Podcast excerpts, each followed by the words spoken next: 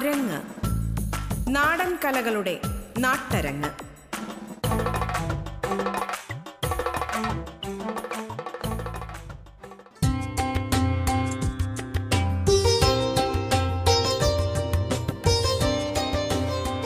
മാന്യ ശ്രോതാക്കൾക്ക് നമസ്കാരം. കേരളത്തിലെ തനത് ലാസ്യ നൃത്ത രൂപമായ മോഹിനിയാട്ടത്തെക്കുറിച്ചാണ് അരങ്ങിന്റെ ഇന്നത്തെ അധ്യായം ചർച്ച ചെയ്യുന്നത്. അരങ്ങിലേക്ക് സ്വാഗതം.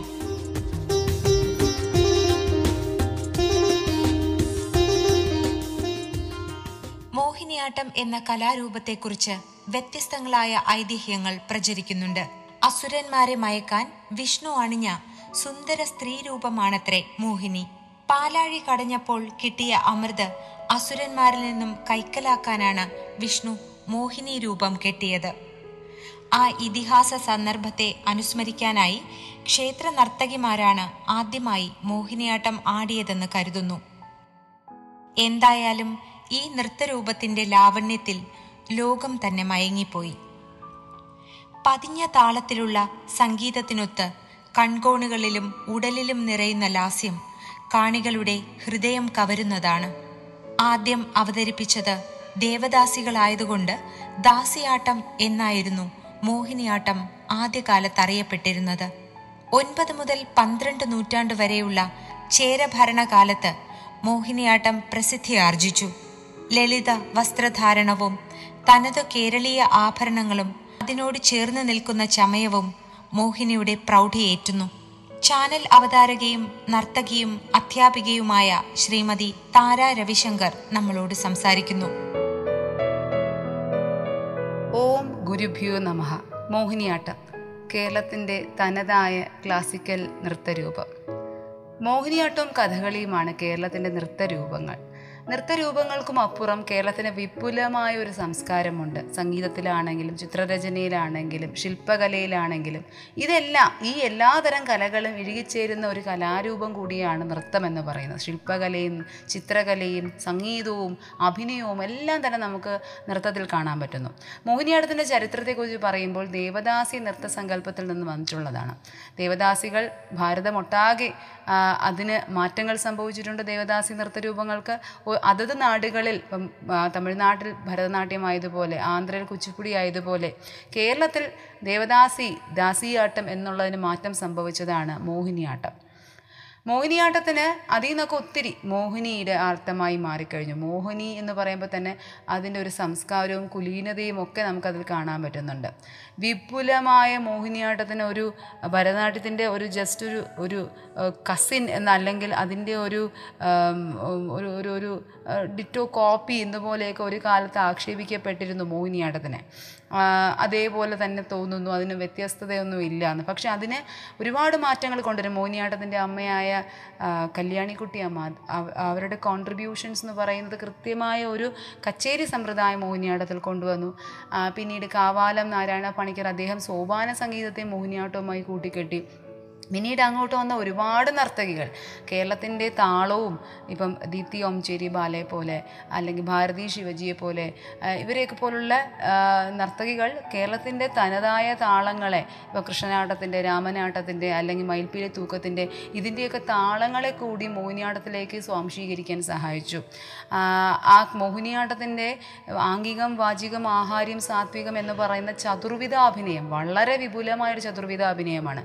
ആംഗിക അഭിനയത്തെക്കുറിച്ച് പറയുമ്പോൾ അംഗങ്ങളിലൂടെ ഈ കേരളത്തിന്റെ ഭൂപ്രദേശം തന്നെയാണ്. അതിന്റെ തെങ്ങോലകളുടെ ചാഞ്ചാട്ടവും വയലോ വയലേഴകളുടെ ആട്ടവും ഒക്കെ തന്നെയാണ് നമുക്ക് അതിന്റെ ഒരു എന്താ കാണാൻ പറ്റുന്നത്. ആ ലാസ്യമയത്തിലൂടെ ബോഡിയുടെ ലാസ്യമായ ചലനത്തിലൂടെ ഈ കേരളത്തിന്റെ ഭൂപ്രകൃതി തന്നെയാണ് നർത്തകി അരങ്ങത്ത് കൊണ്ടുവരുന്നത്. പിന്നെ വാചിക അഭിനയത്തെക്കുറിച്ച് പറയുമ്പോൾ കേരളത്തിന് കൃത്യമായ പാട്ട് സംസ്കാരമുണ്ട് താളങ്ങളുണ്ട് സോപാന സംഗീതമുണ്ട്. ഇതെല്ലാം മോഹിനിയാട്ടത്തിലേക്ക് കർണാടക സംഗീതത്തിന്റെ കൂടാതെ ഇതെല്ലാം കൂടെ വന്നപ്പോൾ വളരെ വിപുലമായ ഒരു വാചിക അഭിനയ സംസ്കാരം ഉണ്ടായിക്കഴിഞ്ഞു കഴിഞ്ഞു. നമ്മുടെ തന്നെ തനതായുള്ള ഒരുപാട് കാര്യങ്ങൾ വാചിക അഭിനയത്തിൽ കൂട്ടിച്ചേർക്കാൻ പറ്റിയിട്ടുണ്ട്. അതിനുശേഷം പിന്നെ പറയേണ്ടത് ആഹാരി അഭിനയത്തെക്കുറിച്ചാണ്. കേരളത്തിന്റെ നെയ്ത്ത് എന്ന് പറയുന്ന നേരീതിൽ സ്വർണ കസവുള്ള ബോർഡർ ഇതാണ് ഒരു വസ്ത്രത്തെക്കുറിച്ച് പറയുമ്പോൾ. അതിന്റെ ഓർണമെന്റ്സ് ആണെങ്കിലും നമ്മൾ നമ്മുടെ പരമ്പരാഗതമായ ഓർണമെന്റ്സ് കാശുമാല അല്ലെങ്കിൽ മുളക്കത്താലി ഇല്ലെങ്കിൽ എന്താ മാങ്ങാമാല ഇതുപോലെയുള്ള നമ്മുടെ ട്രഡീഷണൽ ആയുള്ള ഓർണമെന്റ്സ് പച്ചക്കൽ താലി പോലുള്ള ഓർണമെന്റ്സ് ഹെയർ ഡൂലാണെങ്കിൽ നമുക്ക് രണ്ട് തരത്തിലുള്ള സംസ്കാരങ്ങൾ അതിൽ പറയുന്നുണ്ട്. കല്യാണിക്കുട്ടിയമ്മയുടെ ശൈലിയിലാണെങ്കിൽ പിന്നിൽ പിന്നിക്കെട്ടിയുള്ള അതായത് നമ്മുടെ പിണ്ഡല എന്ന് പറയുന്ന ആ ഒരു ടൈപ്പ് ഹെയർ ഡൂ ആണ് പണ്ട് ഫോളോ ചെയ്തിരുന്നത്. എന്നാൽ കേരളത്തിലെ സ്ത്രീകൾ പണ്ട് ഉള്ള നമുക്ക് പല പഴയ സ്ത്രീകളുടെ തല കെട്ടൽ നോക്കിക്കഴിഞ്ഞാൽ അറിയാം. അവർ ഇടതുവശത്ത് ഇങ്ങനെ വട കെട്ടുന്ന സംസ്കാരം അല്ലെങ്കിൽ ബൺ കെട്ടുന്ന സംസ്കാരം. അപ്പോൾ ആ ഒരു സംസ്കാരം ഊനിയാട്ടത്തിലേക്ക് കൂട്ടിച്ചേർക്കപ്പെട്ട്. അതിന് കുറച്ചുകൂടി ഒരു മിഴിവേകി എന്നാണ് പറയാൻ. കാരണം അത് തനത് എന്ന് പറയുന്നതിന് കുറച്ചുകൂടി ഒരു ആക്കം കൂട്ടാൻ സഹായിച്ചിട്ടുണ്ട്.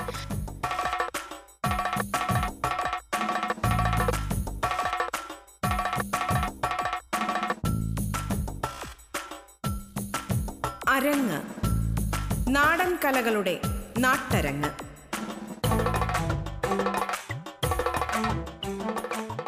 പിന്നെ സാത്വിക അഭിനയം. സാത്വിക അഭിനയത്തിലൂടെ ഏതൊരു ഭാവവും ഉൾക്കൊള്ളാൻ അത്രയും ശേഷിയുണ്ട്. അടിസ്ഥാനപരമായി ശൃംഗാരരസമാണ് മോഹിനിയാട്ടത്തിന്റെ ഭാവമെങ്കിലും. അടിസ്ഥാനത്തിനും അപ്പുറത്തേക്ക് ശൃംഗാരരസം എന്ന് പറയുമ്പോൾ തന്നെ രാജരസ എന്ന് നമുക്ക് മനസ്സിലാക്കാൻ പറ്റും. ആ രാജരസമായ ശൃംഗാരരസത്തിലൂടെ ഏതൊരു രസവും ശൃംഗാരത്തിനകത്ത് നമുക്ക് രൗദ്രം കാണാൻ സാധിക്കും ശൃംഗാരത്തിന് നമുക്ക് ഹാസ്യം കാണാൻ സാധിക്കും ശൃംഗാരത്തിനകത്ത് നമുക്ക് കാരുണ്യം കാണാൻ സാധിക്കും. സോ ഏതൊരു രസവും പ്രേക്ഷകരിലേക്ക് എത്തിക്കാൻ. അതുമാത്രമല്ല ഈ വിപുലമായ സംസ്കാരവും അതിന്റെ അതിന്റെ നാട്യധർമ്മിത്വം ലോകധർമ്മിത്വം ഇഴചേർന്നുള്ള അവതരണ രീതി നാട്യശാസ്ത്രത്തിൽ പറഞ്ഞിട്ടുള്ള ധർമ്മികൾക്ക് ഇവിടെ കൃത്യമായ പ്രയോഗമുണ്ട്. കാരണം ഇത് രണ്ടും കൂടെ ചേരുമ്പോഴാണ് മോഹിനിയാട്ടം അതിന്റെ പ്രേക്ഷകനിലേക്ക് അതിന്റെ ആസ്വാദകനിലേക്ക് കൃത്യമായി എത്തിച്ചേരുക. പിന്നെ ദേശീയ മാർഗീയ സംസ്കാരത്തിന്റെ കൂടിച്ചേരലുകൾ. മാർഗീയത കൃത്യമായ മുദ്രകളും അടവുകളും ഒക്കെ ഉള്ളപ്പോഴും ദേശീയതലമായ അതിന്റെ അവതരണ രീതികൾ അതിന്റെ ഇപ്പോൾ പാട്ട് സംസ്കാരമാണെങ്കിലും അതിന്റെ വസ്ത്രധാരണത്തിലാണെങ്കിലും അതിന്റെ അവതരിപ്പിക്കുന്ന കഥകളിലാണെങ്കിലും ഒക്കെ തന്നെ ഉള്ള അത് ആ ഒരു അവതരണം എന്ന് പറയുന്നതും കൂടെ ആകുമ്പോൾ അതിന് മറ്റൊരു തലത്തിലേക്ക് മോഹിനിയാട്ടത്തിനെ ഉയർത്തുകയാണ്. മോഹിനിയാട്ടത്തിന് ഇനി സംഭവിക്കേണ്ടത് ഇതൊരു പണ്ട് നമ്മൾ കണ്ടിരുന്ന തരത്തിലുള്ള ഒരു കച്ചേരിയിൽ പറയുന്ന സ്ഥിരം ചുൽക്കെട്ടും എന്താ പറയുക സത്വവും തില്ലാനയും ഒക്കെ അതിനും അപ്പുറത്തേക്ക് മോഹിനിയാട്ടം ഒരുപാട് ആനുകാലികമായ വിഷയങ്ങളും കൂടെ കൈകാര്യം ചെയ്യണം. അതിനെക്കുറിച്ച് ചിലപ്പം എതിരഭിപ്രായങ്ങൾ ഉണ്ടാവാം. പക്ഷേ മോഹിനിയാട്ടത്തിലൂടെ പുതിയ തലമുറയ്ക്ക് ഒരു ആശയ സംവേദന ഒരു മാധ്യമമായി അതിനെ ഉയർത്തിക്കൊണ്ട് വന്നു കഴിഞ്ഞാൽ തീർച്ചയായിട്ടും ഒരു കലയ്ക്കും അപ്പുറത്തേക്ക് നവമാധ്യമങ്ങളുടെ കാലഘട്ടമാണ് ഒരു കലയ്ക്കും അപ്പുറത്തേക്ക് മോഹിനിയാട്ടം ശക്തമായി ഇവിടെ നിലനിൽക്കും. ഒരു മാധ്യമം എന്ന രീതിയിൽ ഒരു വിഷയം കൈകാര്യം ചെയ്യാവുന്ന ശക്തമായൊരു മാധ്യമം എന്ന രീതിയിൽ ഇവിടെ നിലനിൽക്കും. അതിന് ഒരു സംസ്കാരവും വിട്ടുപോകാതെ മോഹിനിയാട്ടത്തിന്റെ ശൈലീബദ്ധതമായി നിന്നുകൊണ്ട് തന്നെ അതിന്റെ ശൈലി അതിന്റെ ലാസ്യത്വവും അതിന്റെ അഴകും അതിന്റെ മുദ്രകളിലും ഒതുങ്ങി നിന്നുകൊണ്ട് തന്നെ ഏതൊരു വിഷയത്തിനെയും ഒരു നോട്ടം കൊണ്ട് നേത്രാഭിനയത്തിലൂടെ ആഴത്തിൽ കാര്യങ്ങൾ പറയാൻ ശേഷിയുള്ള ഒരു കലയാണ് മോഹിനിയാട്ടം. അപ്പം ആ ഒരു നോട്ടത്തിലൂടെ മുഖജാഭിനയത്തിന്റെ ഡീറ്റെയിൽസിലൂടെ ഒക്കെ തന്നെ വളരെ ആഴത്തിൽ പല കാര്യങ്ങളും പറയാൻ പല വിഷയങ്ങളും കൈകാര്യം ചെയ്യാൻ മോഹിനിയാട്ടത്തിലൂടെ സാധിക്കുന്നുണ്ട്. പല സംസ്കാരങ്ങൾ കൊണ്ടുവരാൻ സാധിക്കുന്നുണ്ട്. ഇന്നത്തെ നർത്തകിമാർ പലവരുമാണെങ്കിലും പല പല നർത്തകന്മാരുടെ കൊറിയോഗ്രാഫീസ് എടുത്ത് നോക്കിക്കഴിഞ്ഞാലും നമുക്കറിയാൻ പറ്റും അത്തരത്തിൽ പല സംസ്കാരങ്ങൾ അവരവരുടെ പുതിയ നൃത്തരൂപങ്ങളിലേക്ക് കൊണ്ടുവരാൻ ശ്രമിക്കാറുണ്ട്. അരങ്ങ് ഇടവേളയ്ക്ക് ശേഷം തുടരും.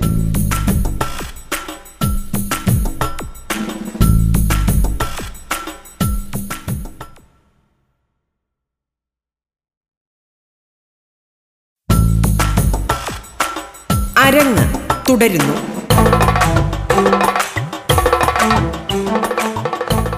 സമ്പന്നവും വൈവിധ്യപൂർണവുമായ ഒരു നൃത്ത പാരമ്പര്യമാണ് കേരളത്തിനുള്ളത്. ദൃശ്യകലകളിൽ കേരളത്തിന്റെ തനത് എന്ന് നിസ്സംശയം വിശേഷിപ്പിക്കാവുന്ന കലാരൂപമാണ് മോഹിനിയാട്ടം. കലകളെ പൊതുവെ നാടോടി ശാസ്ത്രീയം എന്നിങ്ങനെ രണ്ടായി വിഭജിക്കാറുണ്ട്. മോഹിനിയാട്ടം ശാസ്ത്രീയ വിഭാഗത്തിൽ പെടുന്നു. നമ്മുടെ പൂർവികർ പ്രകൃതിയെയും തദ്വാര അമ്മ ദൈവങ്ങളെയും ആരാധിച്ചിരുന്നവരാണ്. അന്നത്തെ പൂജാവിധികളിൽ ആരാധനാമൂർത്തിയെ പ്രീതിപ്പെടുത്തുന്നതിനായി കലകളെയും ഉപയോഗപ്പെടുത്തിയതായി കാണുന്നുണ്ട്. അഗ്നിപുരാണത്തിൽ ദേവിമാരെ കുറിച്ചുള്ള ഒരു വിവരണത്തിൽ എട്ട് അമ്പമാരെ കുറിച്ച് പറയുന്നു. ഈ എട്ട് അമ്പമാരിൽ പെടുന്ന ഒരു ദേവിയാണ് മോഹിനി അഥവാ നടേശ്വരി. സൃഷ്ടിക്കായി പരമശിവനെ ആകർഷിക്കുന്നതിനായിട്ടാണത്രേ ആദി ഭഗവതി നൃത്തമാടിയത്. ദേവിയുടെ ഈ നൃത്തത്തെ മോഹിനിയുടെ ആട്ടമായി പറയപ്പെടുന്നു. ലാസ്യഭംഗിയോടെ കൈശിക വൃത്തിയോടെ നൃത്തം ചെയ്ത ആദ്യ നർത്തകി പാർവതിയായി നാട്യശാസ്ത്രവും പറയുന്നു. കേരളത്തിൽ ഉണ്ടായ സാമൂഹിക മാറ്റത്തിന്റെ പശ്ചാത്തലത്തിൽ ഈ സ്ത്രീ നൃത്തരൂപം കാലക്രമേണ ക്ഷയിച്ചു എന്ന് വേണം കരുതാൻ. പതിനെട്ടാം നൂറ്റാണ്ടിൽ തിരുവിതാംകൂർ ഭരിച്ചിരുന്ന കാർത്തിക തിരുനാൾ മഹാരാജാവിന്റെ ഉത്സാഹത്തിലാണ് പിന്നീട് ഈ കലയെ ഉയർത്തിക്കൊണ്ടുവരുവാനുള്ള ശ്രമങ്ങൾ ഉണ്ടായത്. ബാലരാമ ഭരതം എന്ന ഗ്രന്ഥം രചിച്ചുകൊണ്ട് മോഹിനിയാട്ടത്തിന് ശാസ്ത്രീയമായ ഒരു അടിസ്ഥാനവും ചിട്ടയും കൊണ്ടുവരാൻ അദ്ദേഹം ശ്രമിച്ചു. പക്ഷേ സ്വാതിത്തിരുനാൾ മഹാരാജാവിന്റെ കാലത്താണ് മോഹിനിയാട്ടത്തിന് ഫലവത്തായ ഊർജവും ജീവനും കൈവന്നത്. ഇതിനായി വലിയ ഒരു പങ്കുവഹിച്ചത് തഞ്ചാവൂർ നാൽവർ സഹോദരന്മാരിലെ വടിവേലുവും കൊട്ടാരം നർത്തകിയായ സുഗന്ധവല്ലിയുമാണ്. സ്വാതി തിരുനാളും ഇരയിമ്മൻ തമ്പിയും രചിച്ച പദങ്ങളും വർണങ്ങളും കൃതികളും ഈ നൃത്തരൂപത്തിന് വലിയ ഒരു മുതൽക്കൂട്ടായി. എന്നിരുന്നാലും തുടർന്നുള്ള കാലഘട്ടങ്ങളിൽ മോഹിനിയാട്ടത്തിന് അധപ്പതനം അഭിമുഖീകരിക്കേണ്ടി വന്നു. ആയിരത്തി തൊള്ളായിരത്തി മുപ്പതുകളിലാണ് ഇതിനൊരു മാറ്റമുണ്ടായത്. തലപ്പിള്ളി രാജവംശത്തിലെ കക്കാട് കാരണവപ്പാടായിരുന്ന വലിയ കുഞ്ഞുണ്ണി രാജയുടെ അനുഗ്രഹാശിസുകളോടുകൂടി കാരണവപ്പാടിന്റെ മരുമകൻ മുകുന്ദരാജയുടെയും മഹാകവി വള്ളത്തോൾ നാരായണ മേനോന്റെയും അശ്രാന്ത പരിശ്രമത്തിന്റെ ഫലമായി കേരള കലാമണ്ഡലം രൂപം കൊണ്ടു.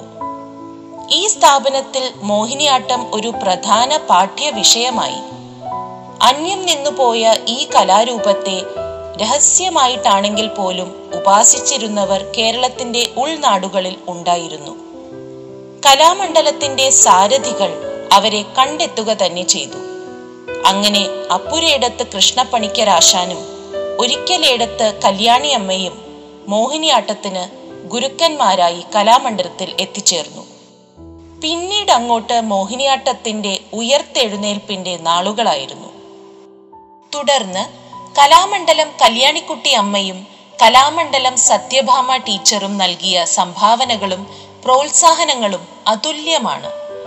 വളരെ ശോഷിച്ച രൂപത്തിൽ ഉണ്ടായിരുന്ന മോഹിനിയാട്ടത്തിന് അനേകം അടവുകൾ സൃഷ്ടിച്ച് സമ്പന്നമാക്കിയത് ഈ രണ്ട് പ്രശസ്ത ഗുരുക്കന്മാരാണ്. കർണാടക സംഗീതത്തിന്റെ രീതി അവലംബിച്ച് നിരവധി പദങ്ങളും വർണങ്ങളും തില്ലാനകളും ഇതേ ഗുരുക്കന്മാർ ചിട്ടപ്പെടുത്തി. ഇരുപതാം നൂറ്റാണ്ടിന്റെ പകുതിയോടുകൂടി കലകളിൽ പണ്ഡിതനായ ശ്രീ കാവാലം നാരായണ പണിക്കർ മോഹിനിയാട്ടത്തിന് വേറൊരു വഴിത്തിരിവുണ്ടാക്കി. കേരളത്തിന്റെ തനത് സംഗീത ശാഖയായ സോപാന സംഗീതവും കേരള താളങ്ങളും മോഹിനിയാട്ടത്തെ കൂടുതൽ സമ്പന്നവും കേരളീയവും ആക്കുമെന്ന് അദ്ദേഹം വിശ്വസിച്ചു. മാത്രമല്ല ഈ രീതിയിൽ അദ്ദേഹം അനേകം മോഹിനിയാട്ട ഇനങ്ങൾ ചിട്ടപ്പെടുത്തി അതിനെ ജനകീയമാക്കി. കേരളത്തിന്റെ ലളിതമായ വസ്ത്രധാരണ രീതിയെ അനുസ്മരിപ്പിക്കുന്നതാണ് കോടി നിറത്തിൽ കസവണിഞ്ഞ മോഹിനിയാട്ടത്തിന്റെ വേഷവിധാനം.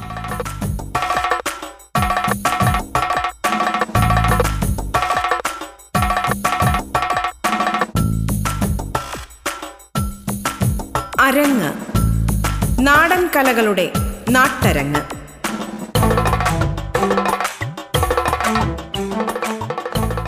മോഹിനിയാട്ടത്തിൽ ആവിഷ്കരിക്കപ്പെടുന്ന രസം പ്രധാനമായും ഭക്തി ശൃംഗാരം അഥവാ മധുര ഭക്തിയാണ്.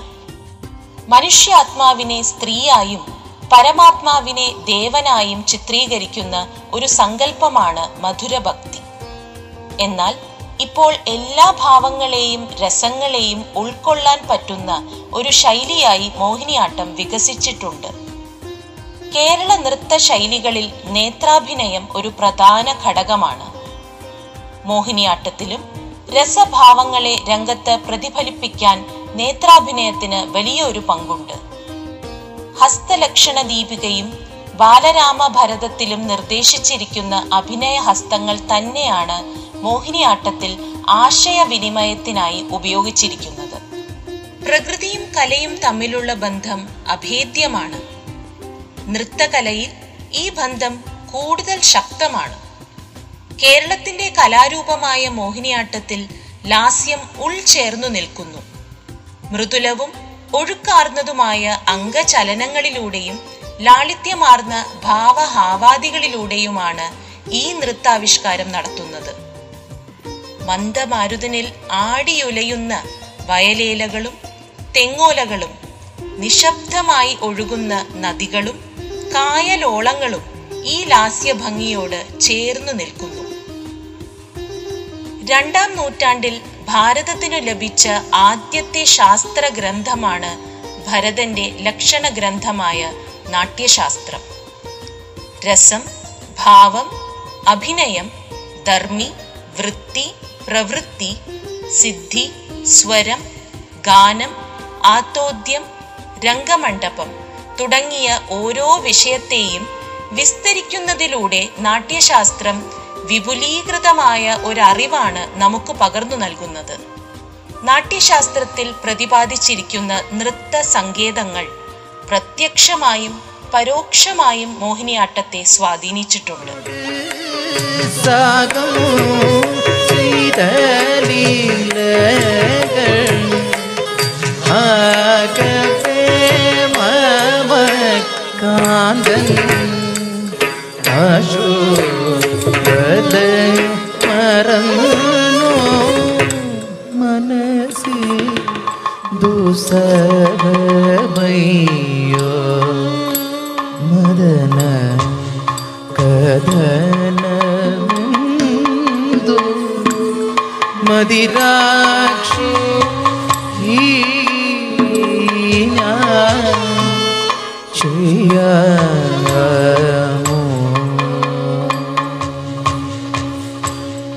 മതിരാക്ഷി ഞാൻ